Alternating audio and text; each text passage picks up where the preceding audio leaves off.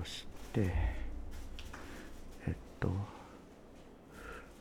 こちょっとごめん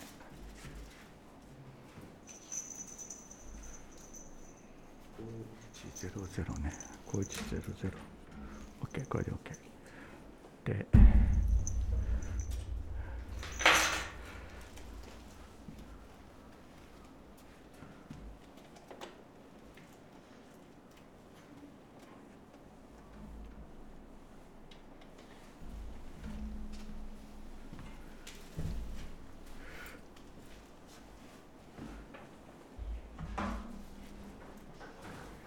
そして。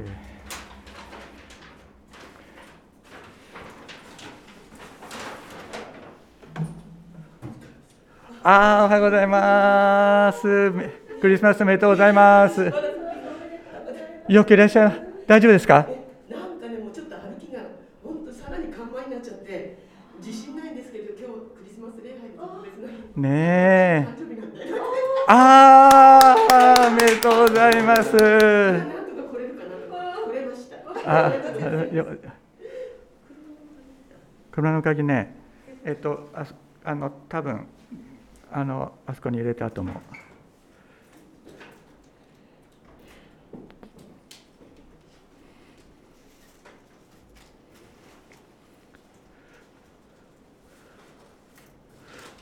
どこでも座りやすいところに。はい。あの、いつもこちら見せていただくと、こう並ん で。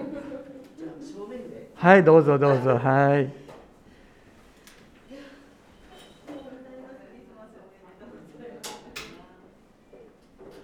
あクリスマスおめでとうございます。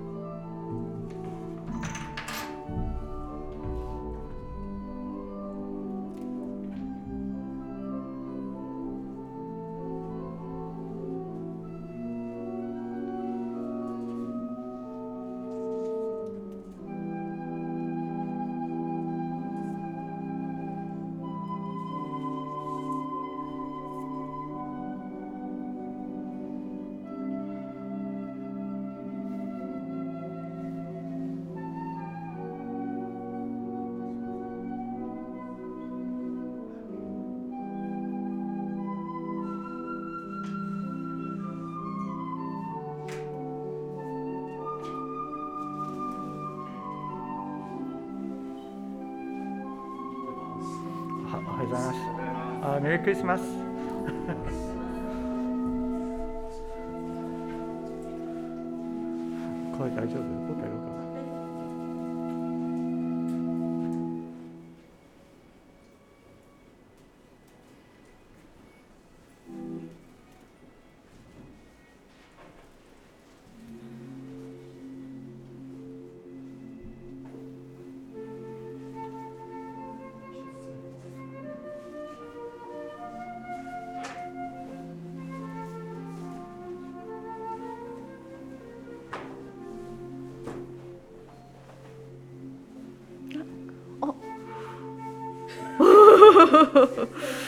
リスマスおめでとうございます。あ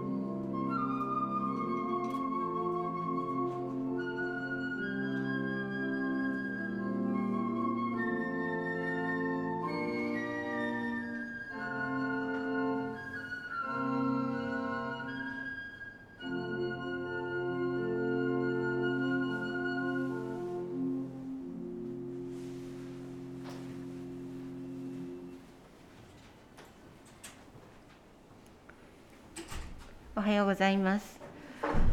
2021年クリスマス礼拝を始めます。はじめに黙祷を持って心を礼拝に向けていきましょ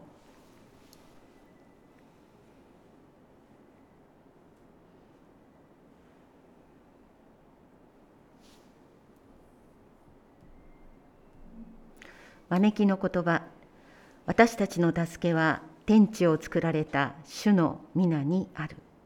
私たちの助けは天地を作られた主の皆にある。アーメン。礼拝のためにお祈りいたします。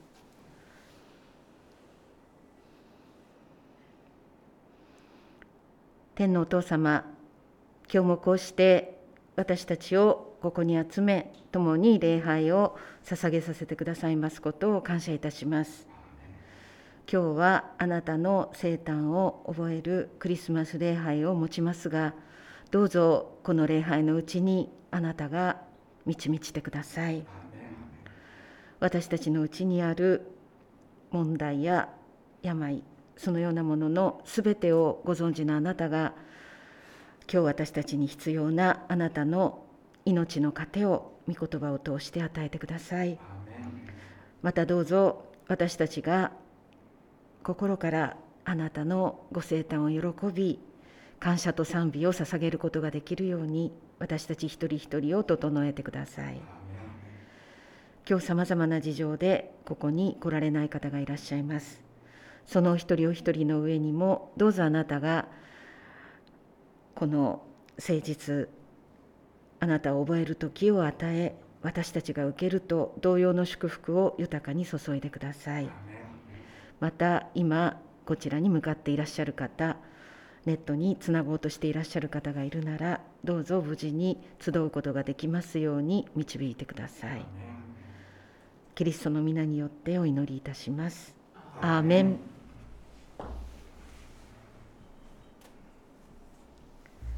では賛美をしていきましょう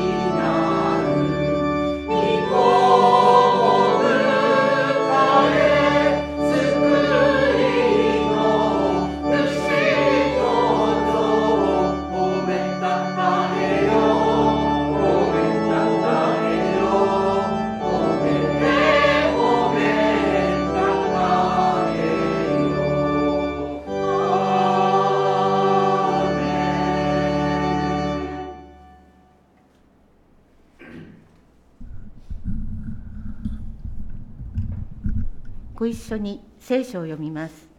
本日の聖書の箇所はイザヤ書第9章1節から7節。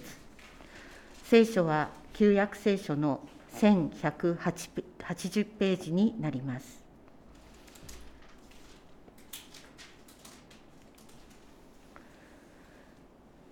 白い字の部分奇数節を司会者が読みますので皆様は黄色い字の部分偶数節をお読みください。最後の7節はご一緒に読みます。イザヤ書第9章。しかし苦しみのあったところに闇がなくなる。先にはゼブルンの地とナフタリの地は恥ずかしめを受けたが後には海沿いの道ヨルダンの川向こう違法の民のガリラヤは栄誉を受ける。闇の中を歩んでいた民は大きな光を見る死の影の地に住んでいた者たちの上に光が輝くあなたはその国民を増やしその喜びを増し加えられる。彼らは借り入れ時に喜ぶように分取り物を分ける時に楽しむようにあなたの見前で喜ぶ。あなたは彼が多く連れ彼を追い立てる者の口をミディアンの日になされたように打ち砕かれるからだ。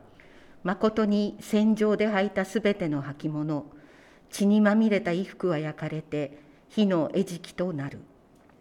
一人の緑子が私たちのために生まれる。一人の男の子が私たちに与えられる。主権はその肩にありその名は不思議な助言者力ある神永遠の父平和の君と呼ばれる。ご一緒にその主権は増し加わりその平和は限りなくダビデの王座についてその王国を治め裁きと正義によってこれを固く立てこれを支える。今より常しえまで。万軍の主の熱心がこれを成し遂げる。アーメン。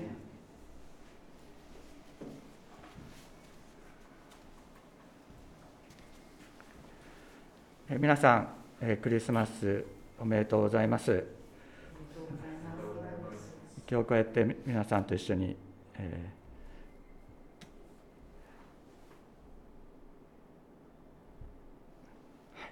えークリスマスをお祝いできることを本当に嬉しく感謝します。感謝しています。えお祈りのあの課題というかお願いというかそそれも出ていますのでご一緒にお祈りしたいと思います。えっと、あ一つ皆さんと一緒にお祈りしていただきたいことがあるんですが、私の友人で、まあ外国人なんですけど、うん。チェティンさんという方がいて、その方が今、病で苦しんでいます。で、彼はあのイエス様のことが大好きだと、どうか祈ってくれというふうに、あの言っていますなな何さん？チェティン、セティン。チェティン、チェティン。チェティンさん。はい。チェティン・ムアンメン。あはい。チェティンチェチェティンさん。わかりました。どういう病気ですか？はい。どういう病気？詳しいことはわからないぱりわからないんですけど、あ。わかりました。えっと植木さんのお友達でチェティンさんという外国の方が、えっと病気たちねわかりました。お祈りしましょう。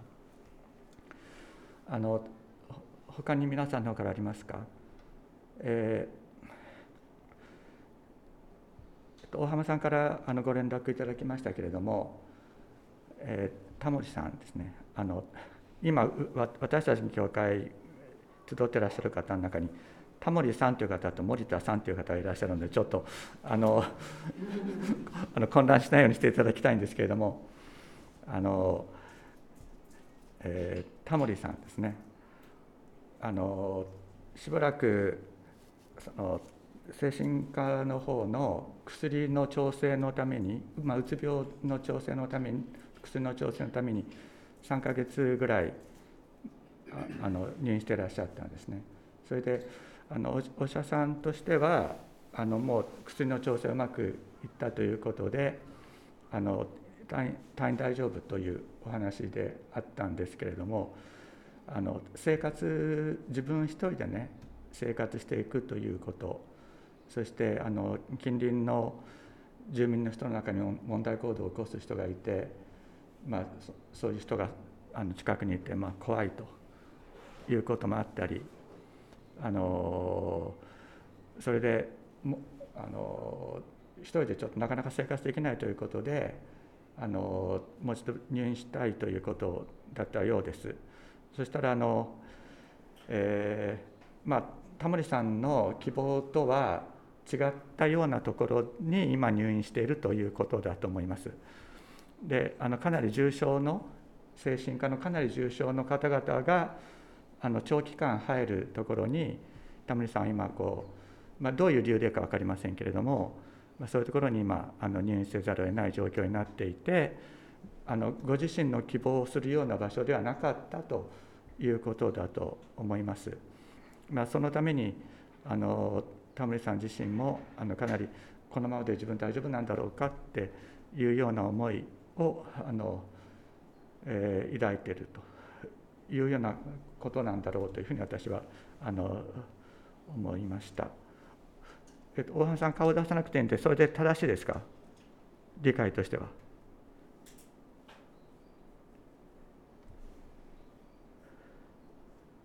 あはいはいそういうことだと思います。はいありがとうございます。あそうですよね。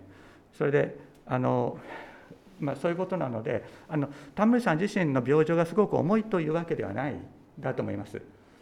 そうではなくて今ちょっと生活を自分一人でやっていくのが大変なんでそういうところあのサポートしてくれるようなところに本当は住みたい だけれども精神科の非常に重たい人たちの病棟に入れられてしまっていて田村さん自身は非常に苦しいということを感じてらっしゃるんだと思います。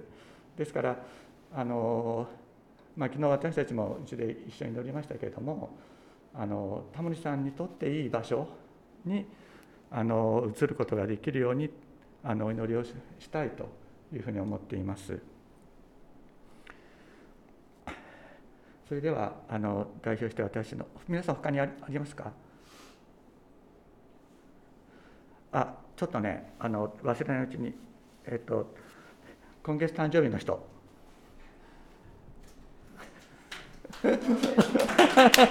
えっとえっとですね太田さんが今日誕生日だそうです。おめでとうございます。で私も今月誕生日。ありがとうございますはい。他今月誕生日の方いらっしゃいますか？いらっしゃらない？大丈夫ですか？そしたら、えー、自分で自分の誕生日のお祈りをするのも変なんであちょっと朝さんじゃ代表して乗ってもらっていい？ああじゃああの誕生日のお祈りはちょっと僕の後にお祈りしてください。そしたらえっとえっともう一遍チェチェティンさんね。チェチェチェティ。チェティ。ンチェティンさんね。OK よかった。はいじゃあお祈りしましょう。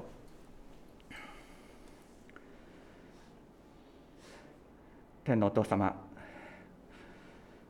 今日もあなたが私たち一人一人を呼び集めてくださったことを感謝します。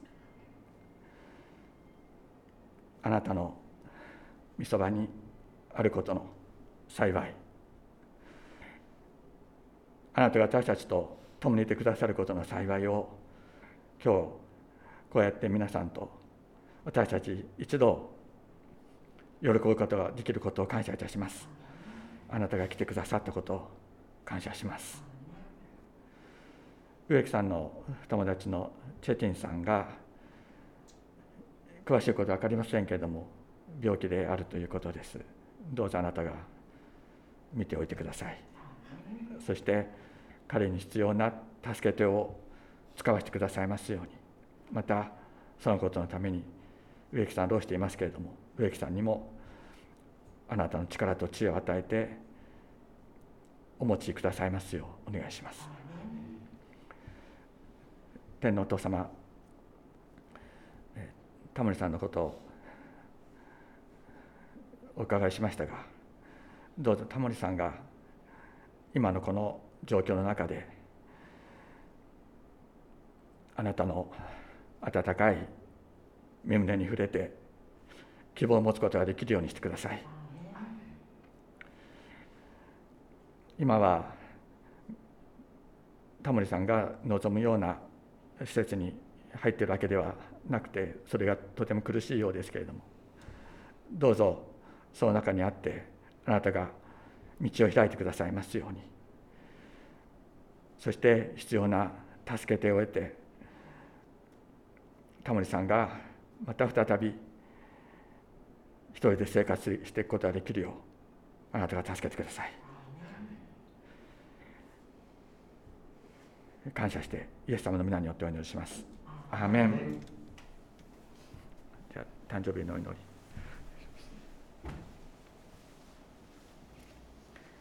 お祈りします。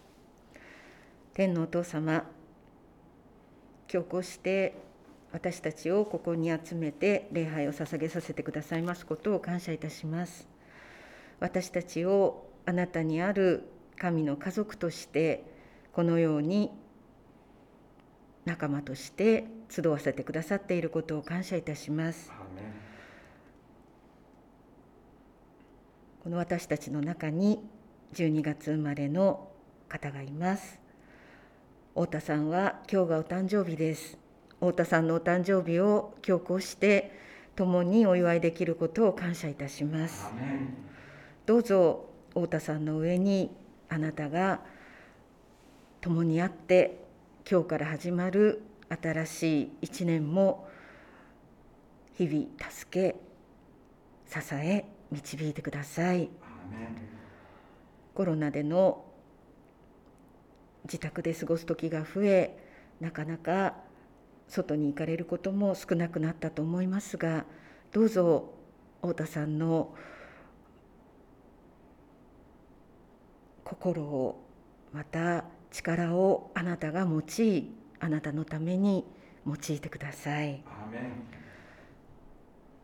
またどうぞ太田さんがいつも気にかけていらっしゃるご家族の上にどうぞあなたが豊かな祝福を満たしてください。えのくさんも12月生まれです。どうぞこの12月から始まった1年間あなたが満たし用いてください。感謝してキリストの皆によってお祈りいたします。アーメン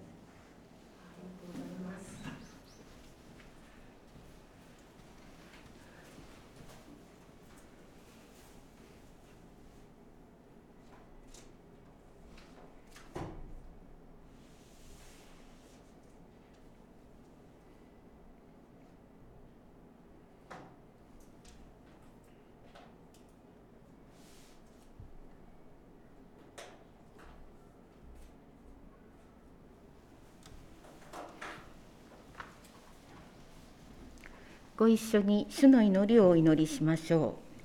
主の祈り、天に増します我らの父よ、願わくは皆をあがめさせたまえ、御国を来たらせたまえ、御心の天になるごとく地にもなさせたまえ、我らの日曜の糧を今日も与えたまえ、我らに罪を犯す者を我らが許すごとく、我らの罪をも許したまえ。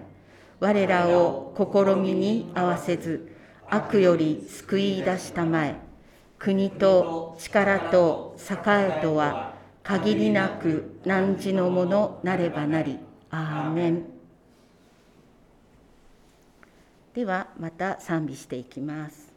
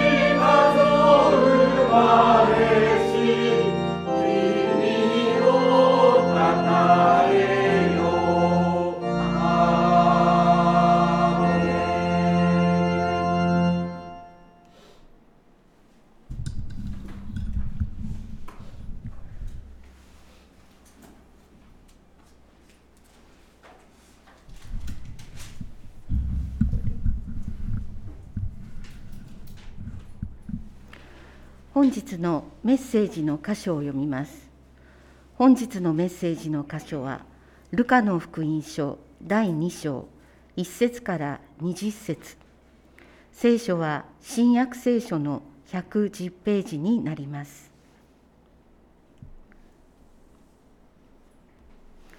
ルカの福音書第2章その頃全世界の住民登録をせよという勅令が皇帝アウグストゥスから出た。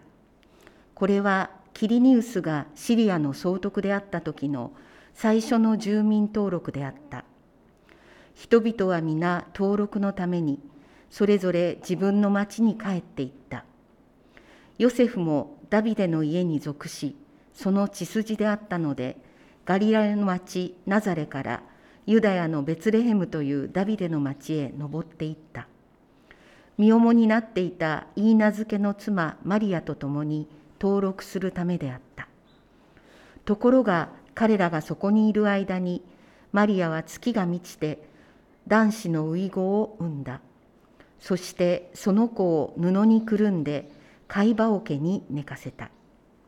宿屋には彼らのいる場所がなかったからである。さてその地方で羊飼いたちが野宿をしながら羊の群れの予番をしていた。すると主の使いが彼らのところに来て主の栄光が周りを照らしたので彼らは非常に恐れた。見つかいは彼らに言った。恐れることはありません。見なさい。私はこの民全体に与えられる大きな喜びを告げ知らせます。今日、ダビデの町であなた方のために救い主がお生まれになりました。この方こそ主キリストです。あなた方は布にくるまって貝羽桶に寝ている緑子を見つけます。それがあなた方のための印です。すると突然、その見つかいと一緒に、おびただしい数の天の軍勢が現れて、神を賛美した。意図高きところで栄光が神にあるように、地の上で平和が御心にかなう人々にあるように。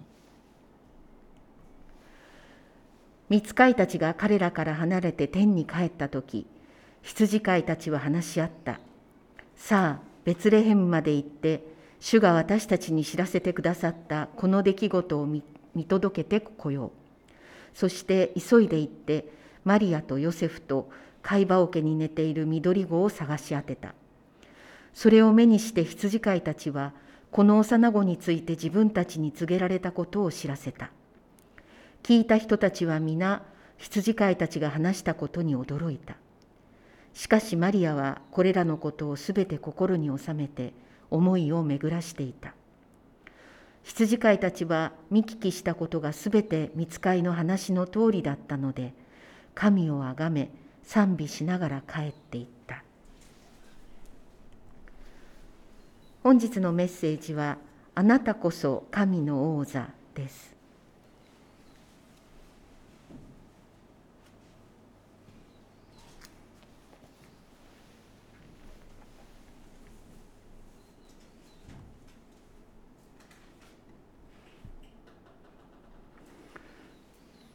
皆さんクリスマスおめでとうございます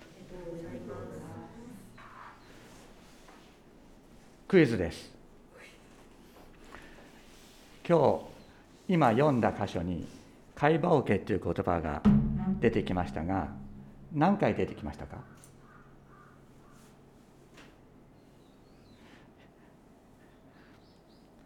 ？3回です。3回。3回出てきました。11節から20節という中に3回出てくるということはこれはかなり重要なことであったということを意味します。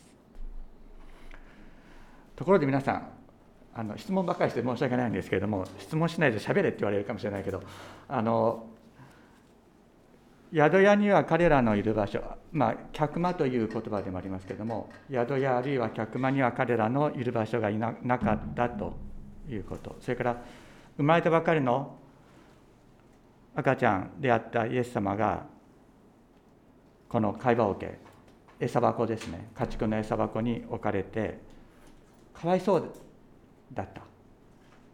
かわいそうでした。かわいそうだったなって思う人はちょっと心の中でね手を挙げていただきたいんですね。かわいそうだったと聖書は言ってるんだろうか。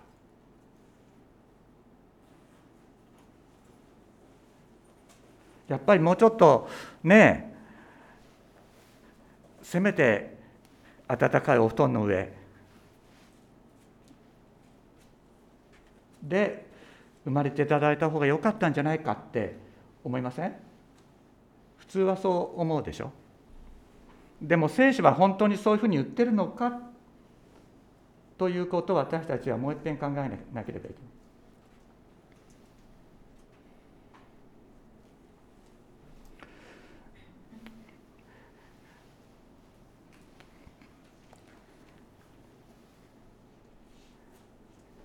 イエス様が生まれてすぐに寝かされた会話を受けそれはイエス様の王座であったということです。イエス様は王として来られた。イエス様が最初に寝かされたその会話を受けはイエス様の王座であったと聖書は言ってるのです。普通逆でしょ？普通の考え方は別ですよ。えっとねこれ知ってますか？これは天皇がですね即位なさった時にここに立ってまた座った高御倉と言われるもの。でこれ分かりますか？これなんかもう全全部金色で何が何だか分かんないっていうこれイギリス国王の王座です。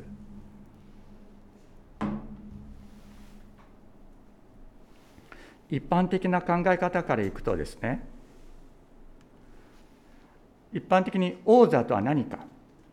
それはそこに座る者が王であることを証しするものですよね。そこに座る者が王だということを証しするわけです。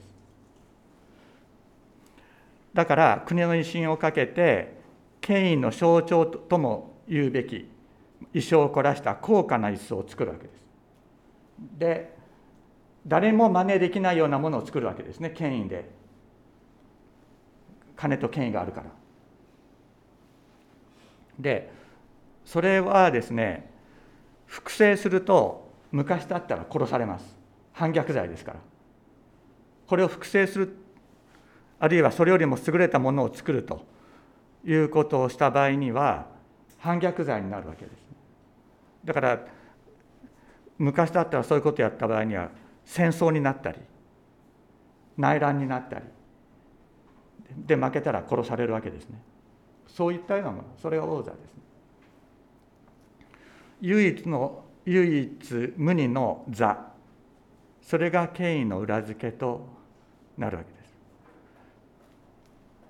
それはどうどういうことを意味しているのか。この座に座る者が最も偉いっていうことを表すわけですね。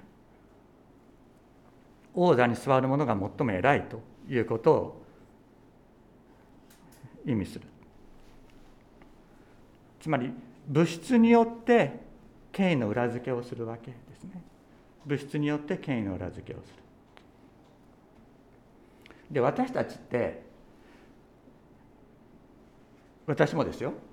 私たちって言ってるわけだから私もなんですけれども自分の価値の裏付けを求めませんか？自分の価値の裏付けを求めてるんじゃないかと思います。それはある人は物質的な豊かさ。ああのねもう宇宙旅行に行けるほど金を持ってるとかっていうのも一つだと思いますよ。一つだそれもそうだと思います。あるいは知識とか学歴とかですね。あの身体能力。あるいは美貌。そういったものによって自分の価値の裏付けを求める人もいますね。家柄とか良い家族とか。そういうのもあると思います。で全員がそれを持ってるかっていうと必ずしもそうではないけれないけれどもでこういうものをなんか1個ぐらい持ってるとなんかちょっと気持ちが良かったり気分が良かったりするわけですよね。で だけどあのそういうものが自分はないなというふうに思ったら欠乏感を感じたり自分はつまん自分はつまんないなとかっていうふうに劣等感を感じたりする。でそれはそういうこういうことのなんか一個ぐらい持っててあの気分がいいというふうに思っている人もそれから劣等感を感じる人も同じ価値観の上に立っているということは変わらないですね。同じ価値観の上に立っているということは変わらない。イエス・キリストが来られたのはそのような価値観を打ち破るためだったということを私たちはもう一度心に留めたいと思います。でこのようなことで優越感を感じたりあるいは劣等感を感じたりするのはそれは悪魔の誘惑なんですだから私も含めてそういうことを感じる人は悪魔の誘惑に引っかかってしまっているわけなんです。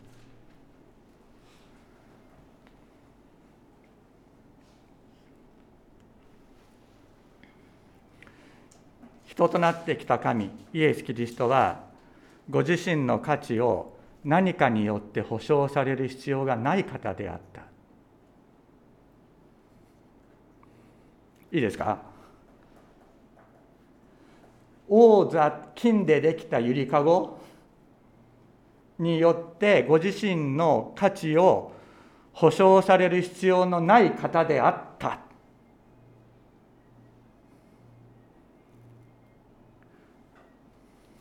なぜイエス・キリストは解剖を受け家畜の餌箱に生まれたのか。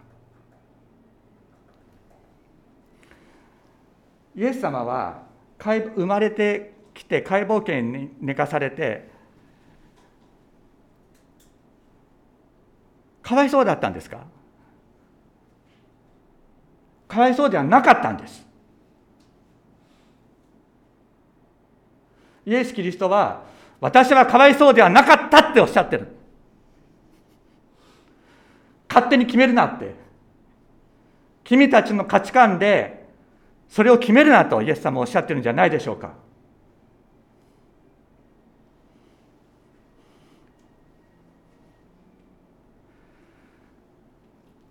家畜の餌箱の誕生も誰一人受け入れ受け入れることのなかった誕生もイエス・キリストの価値を減らすことはできなかったんです。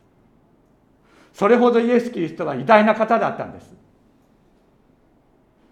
私たちはね生まれてあのちょっと大きくなった時にね絵の具が生まれた時はねもううちは金がなくてねもうあのベッドもなくて生まれたばっかりの時にね砂漠に寝せたんだよとかってちょっと大きくなって聞かされたらもう心痛みますよね。いやまあ僕はあの病院で生まれましたけどもしそういうようなことをちょっと大きくなった時に言われたら心痛むんじゃないですか。だけどイエス・キリストはそういうようなことによって心を痛めるような方ではなかったのでイエス・キリストの価値。それはどのような場所で？生まれたか？何人？イエス・キリストの誕生を祝いしたか？ということによっては全く変わることのない輝き栄光を持って生ま生まれてこられたのがイエス・キリストでありました。物質的な豊かさが祝福であるとか人から受け入れられることが祝福であるという価値観。それは悪魔が人に吹き込んだ価値観ですそれをイエス様は生まれた時から超越し悪魔に勝利しておられたのです。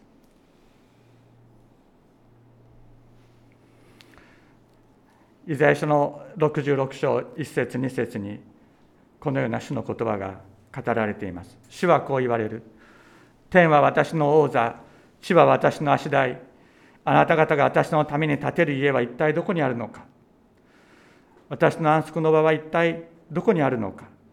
これらすべては私の手が作った。それでこれらすべて存在するのだ。主の言葉私が目を留めるもの。それは貧しいもの霊の砕かれたもの。私の言葉におののくものだ。つまりあなた方が神殿を建ててもう私はそこには住まないとおっしゃってるんです。私のためにあなた方が王座を作っても私はそこには座らないとおっしゃってる。私の王座は何か私が目を留めるもの。私の王座私の足台は何か。それは貧しいものであると。霊の砕かれたもの。私の言葉におののくもの。これこそが私の王座であると主はおっしゃっしゃっているのです。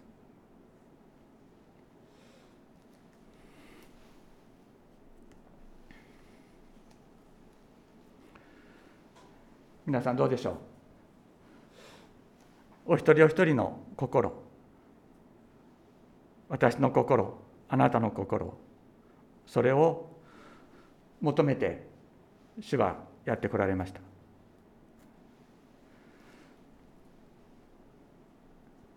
この心を王座とするとおっしゃっているのです。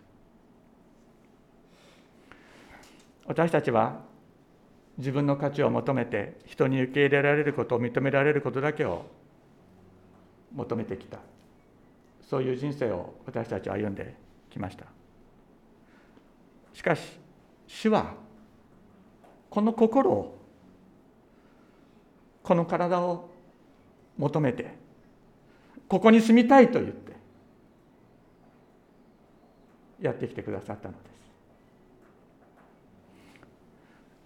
家畜の餌箱に劣るこの心。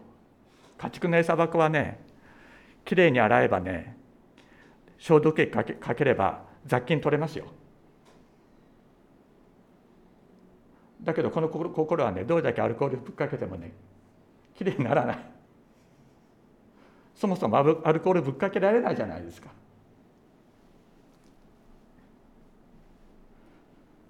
家畜の餌箱に劣る心がここにある。私はそれを認めざるを得ない。認めないわけにはいきません。死を迎えするのにふさわしくない心を私たちみんな持ってると思います。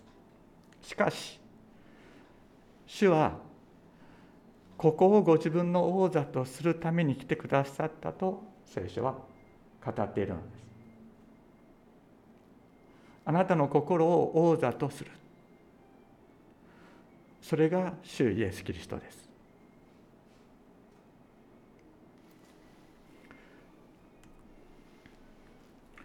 こういうふうに言われて今日のところでですね羊飼いたちが生まれたイエス様のところに呼ばれるというところが出てきます。その中で先ほど読んでもらいましたけれども羊飼いたちは見聞きしたことがすべて見つかりの話の通りだったので神をあがめ賛美しながら帰っていったとありますこれどういうことだと思いますか？彼らが見たのは餌箱の上に寝かされてる赤ん坊でしょ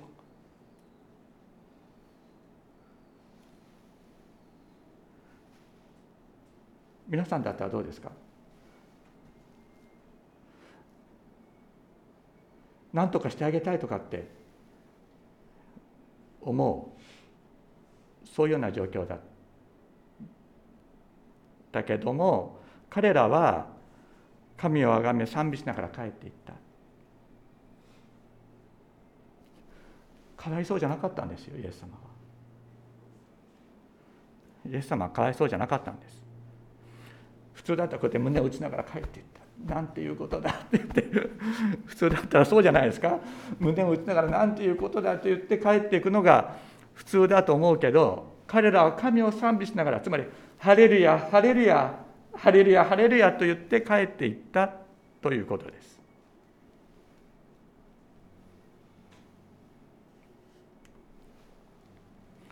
羊飼いたちというのは当時の社会では最も仮想の人たちであった。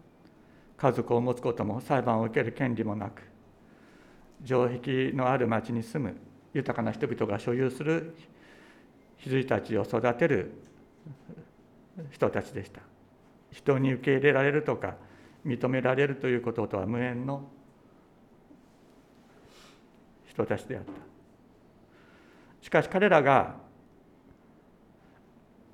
神を褒めたたえながら「ハレルヤハレルヤ」と言いながら帰っていった。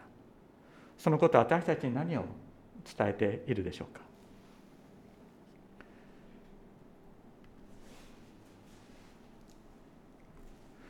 この貧しい心の中にいてくださるキリスト。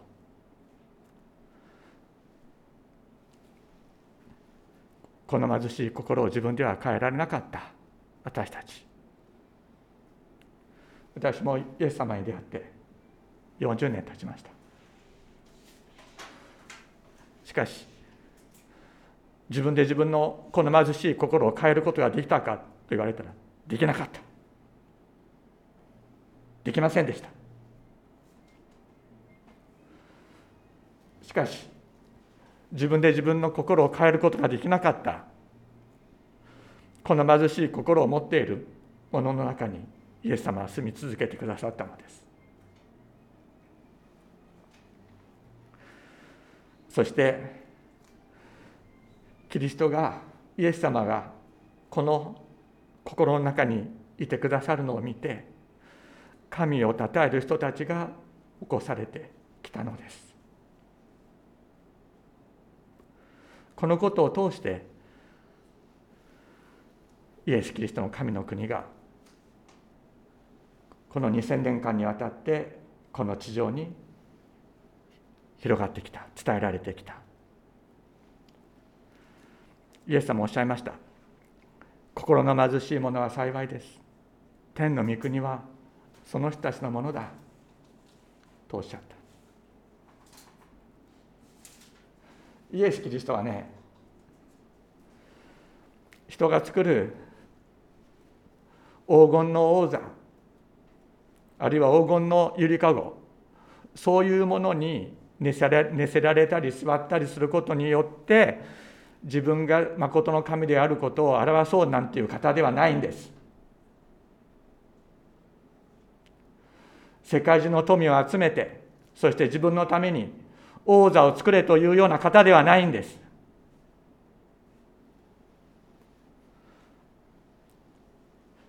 私たちが自分ではどうしても変えることができないこの貧しい心。この中に住まうことによってここをご自分の王座とすることによってご自分が誠の神であることをイエス・キリストは明かしなさったのですこれからも明かし続けていかれるのです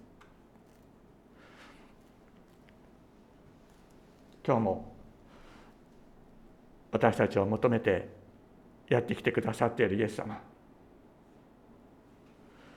この方を心にお迎えできますようにお祈りをしましょう。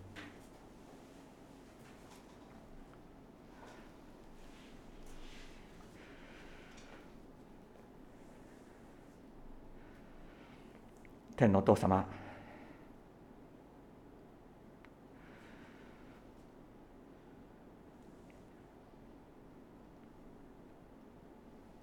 貧しい心を持った私たち一人一人を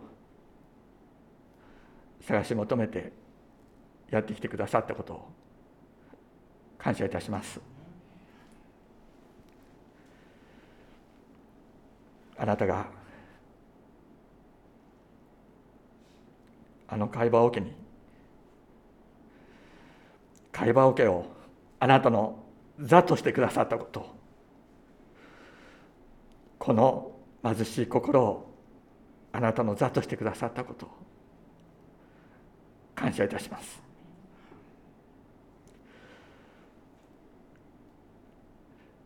私たちは自分で自分の最も貧しいところを心の貧しいところを自分で変えることはできませんでしたしこれからもできないと思いますけれどもそこをあなたの座として永遠に住んでくださるあなたを褒めたたえます。私たちもハレルヤハレルヤと歌いながら感謝を捧げながら歩んでいくことができるよう助けてください。そしてまだあなたを知らない方々がこの私たちの心に住んでくださっているあなたを見てあなたを褒めたたえて褒めたたえることができるようにまたあなたに出会うことができるよう私たちをお持ちください。イエス様の尊い皆によってお祈りします。しばらくそのままお祈りの時を持ちます。それぞれ、えー、今日の聖書の言葉にもう一度心を思い巡らせながら祈るひとときを持ちましょう。小さい声でいいので、えー、声に出してお祈りください。そして何と言って祈ったらいいかわからない場合もあると思いますけれどもその時にはただ天のお父様イエス様天のお父様と名を呼んで祈るだけで結構です。その間にですねイエス様が心に満ちていってくださいます。しばらくお祈りしましょう。天のお父様天のお父様天のお父様天のお父様天のお父様天のお父様天のお父様。天のお父様。天のお父様。天のお父様。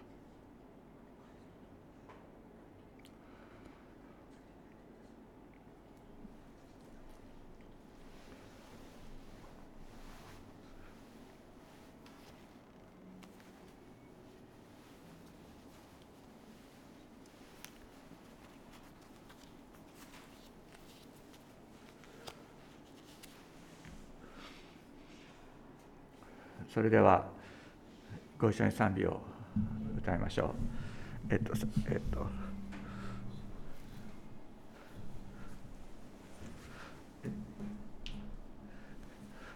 賛美を歌いながら献金をしていきたいと思います。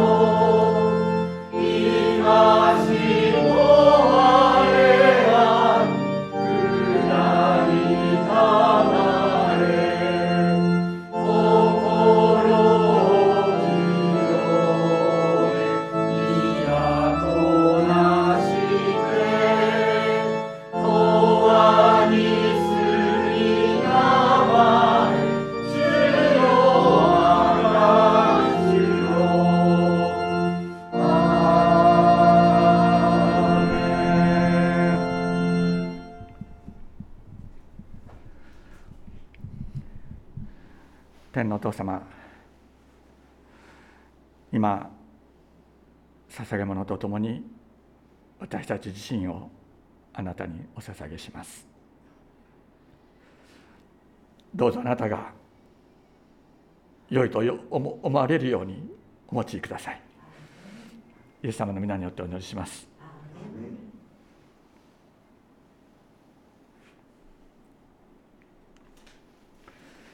平和を求める祈り。私をあなたの平和の道具としてお使いください。憎しみのあるところに愛をいさかいのあるところに許しを分別のあるところに一致を疑いのあるところに信仰を誤っているところに真理を絶望のあるところに希望を闇に光を悲しみのあるところに喜びをもたらしてもとしてください。慰められるよりは慰めることを理解されるよりは理解することを愛されるよりは愛することを私が求めますように。私たちは与えるから受け許すから許され自分を捨てて死に永遠の命をいただくのですから。アメン。それでは省栄を賛美して祝祷いたします。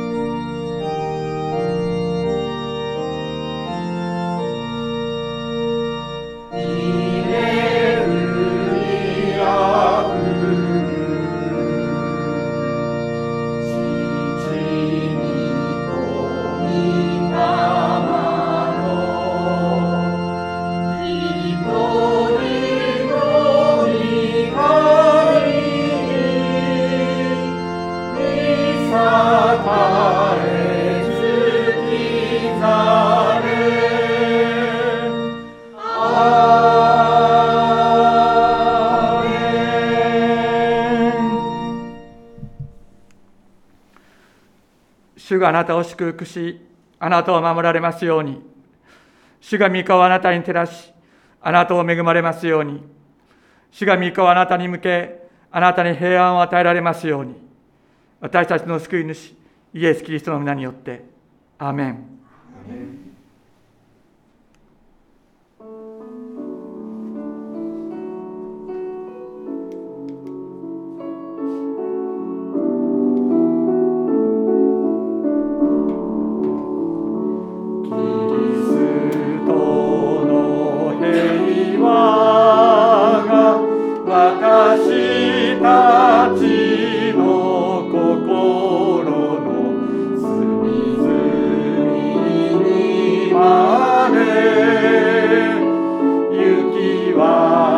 す。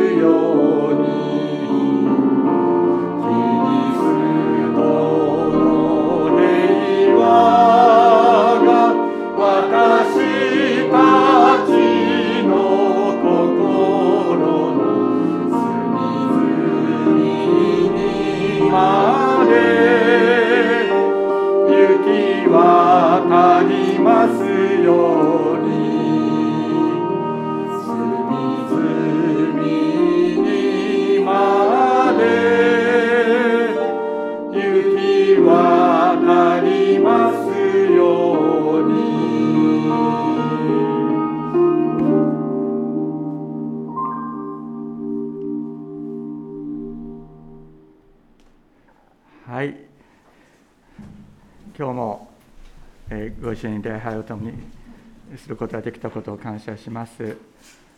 それでは、えー、浅香さん。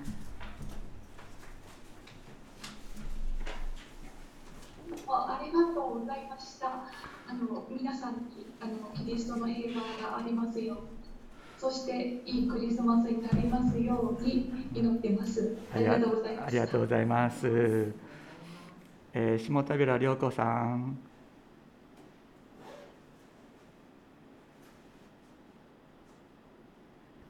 下田平さん。あ、おはようございます。あ、今日出られてよかったですね。はい、久しぶりに皆さんとご一緒できて、またメッセージ、あの、直接というか、聞くことができて、本当に感謝です。ありがとうございます。ありがとうございます。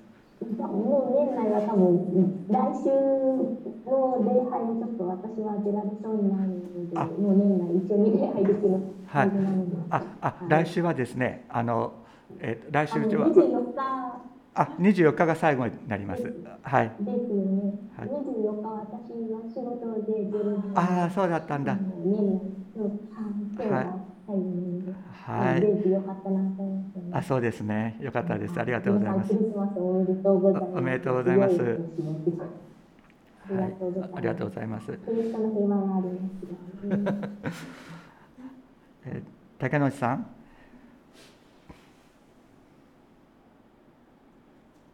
あ、はい、あの、ありがとうございます。えっと、本当に今日も礼拝に出れて感謝です。うん。でも、クリスマスおめでとうございます。おめでとうございます。あの、良いクリスマス、皆さん迎えられるように祈ってます。今日も、今週もキリストの平和がありますように。ありがとう。ありがとう。星川さん。はい皆さんクリスマスおめでとうございます。ちょっと窓開けてるんで暗くなっちゃってるんですけど、はい。明日あの先だってあの 心臓の検査やって、初えめて負荷し運動負荷心電図取りまして、あの平常時は問題なんですよ。負荷心電運動負荷心電図といったところ、ちょっとちょっと心臓のよ働きがちょっと弱くなってるねってことで、明日あのハートセンターに行って。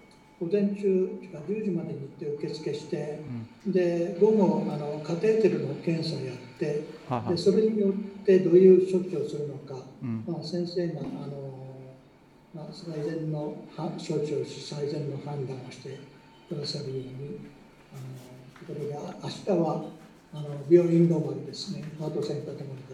あ、明日ハートセン、明日ハートセンターに行って、明日検査ですか？はい。明日10時までに行って受付して、うん。入院手続きしてで午後カテーテルの検査治療どういうふうになるか先生の判断良き最善の判断なされるようにと思っています、うん。はい。それであさってうん。順調にいったらあさってあの火曜日に退院です なるほど。そのカテーテル検査っていうのはあれですか？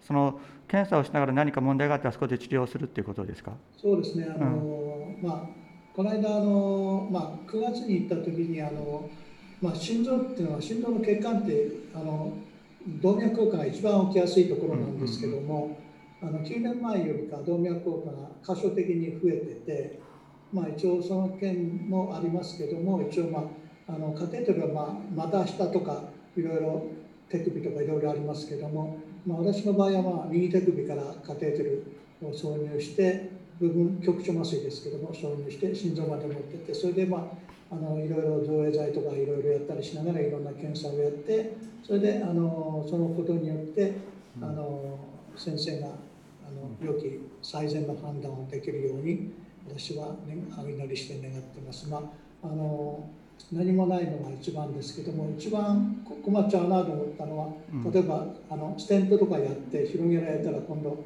あのずずっとこうあの血液が固まらないようにする薬を 飲まなきゃいけないとそうするといや参るなと思いつつあとそのその他にその心臓が少し弱ってるっていうのはどういう原因で弱ってるのか多分その辺も検査すると思うんですけども、うんうんまあ、一応その辺のことも含めてあの明日午前あ午前中受け付けて午後あのそういうカテーテル、えー検査治療、まあ、そういうのをハートセンターに行ってきます。わかりましたおおお祈りしましょう。お祈りします。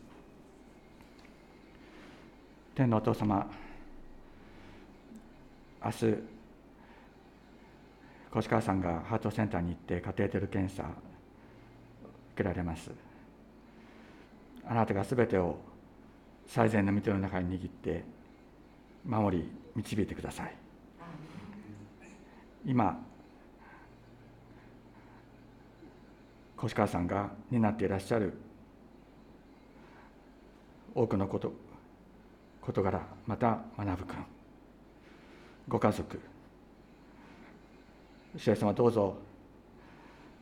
これまで何度も何度もお願いしお祈りしてきましたけれどもあなたが越川さんに与えられたこの地上の働きが完成するまで越川さんの体をお守りください。イエス様の皆によってお祈りします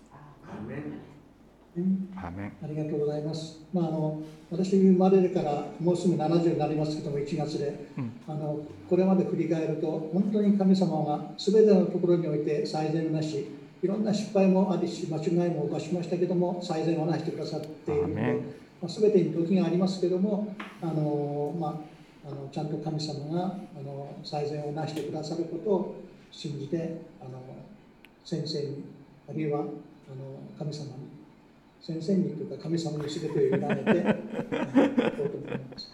あの手術台の上にはね、でかいあの90センチ角ぐらいのあの画面モニター画面が2つありまして、うんでそこを見ながらあの先生と話しながらになるんで、あ一応先生が、まあ、最善をなしてくださるようにで私の血管細いのでカテーテル細いのを使ってくださいって私は一応あの時事故に書いたんですけども、まあ、その辺であの、まあ、ちゃんとやって、ね、神様が、ね、導かれながら委ねていこうと思います。よろしくお願いします。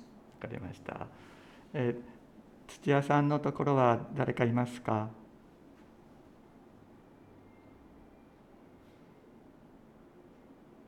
はいいます。えっと多分聞いてくれてるんだと思いますはい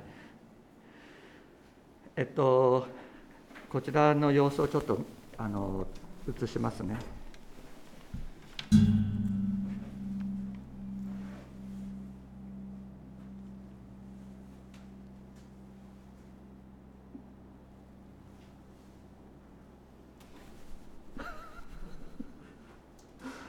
はい。じゃあメリークリスマス、キリストキリストの平和がありますように。キリストの平和が来ますように、メリークリスマス。メリークリスマス。はい、ありがとうございました。それでは今日ここであの終わりにします。キリストの平和がありますように。で、あの、えっと、皆様の献金から、えっと。あそうそう献金を送っている教会からリンゴがたくさん届いたので。あのオーフナートからとそれから三戸の伝道所からリンゴがたくさん届いたので。持って帰ってください。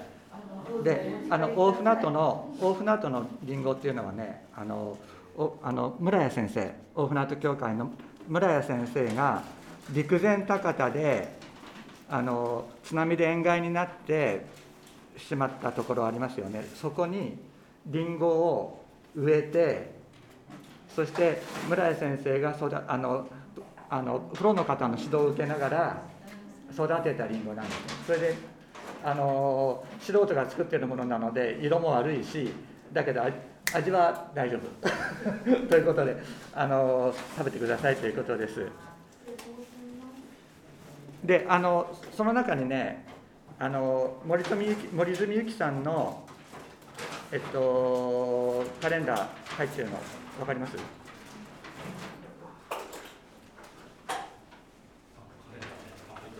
はい。これはこれはこれはね教会からじゃなくて私からです。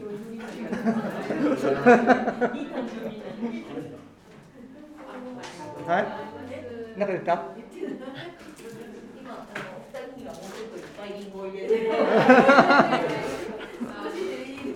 いやいやいやたくさん持ってって。あたたくさんたくさん持ってるからたくさん持ってっていやもうねうちねリリンゴがねリンゴこんなリンゴの箱がいくつとなるの。でもあのななんていうのかな。あのベランダに置くボックスあるでしょこのぐらいの大きさのあれに2個なってる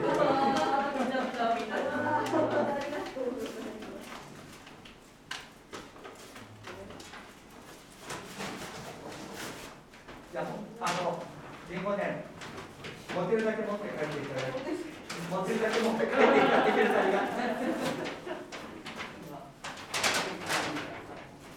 りがとうございます。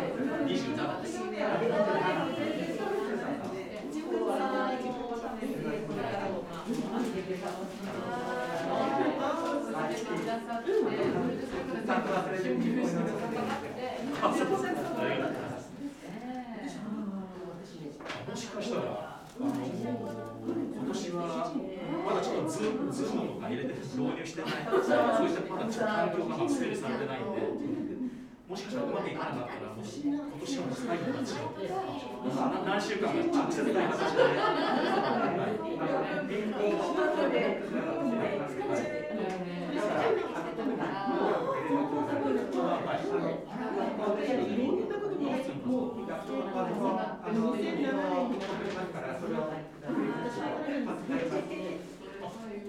じゃあ、ズームに入らなくてもいい。まあ、特別ななんかいいいい人ですから。それもし、あの、問題があったら、あの、じゃ皆さんに、また、ちょっとお知らせしますけど、電話くださったら、その場で、連絡をしてくださいという。最後もう聞き方式聞くことができなかったら、また後でインターネットとかでください。なんか、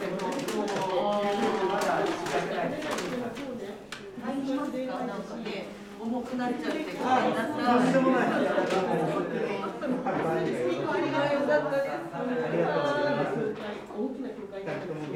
あ、あ、よかった。お母さんも元気ですか？僕でもね。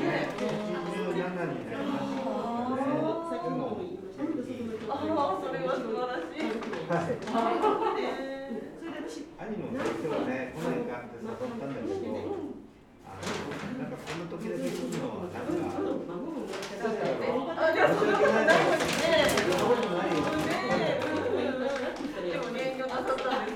あ、そうなんです植木さん、植木さん、植木さん、ちょっとこれ、これも持ってて。いえ、も持てるかな、そんな。や、持てる、持てる。あ、体力あるもん。体力あるから。大丈夫ですか？入り？がとうございます。はい。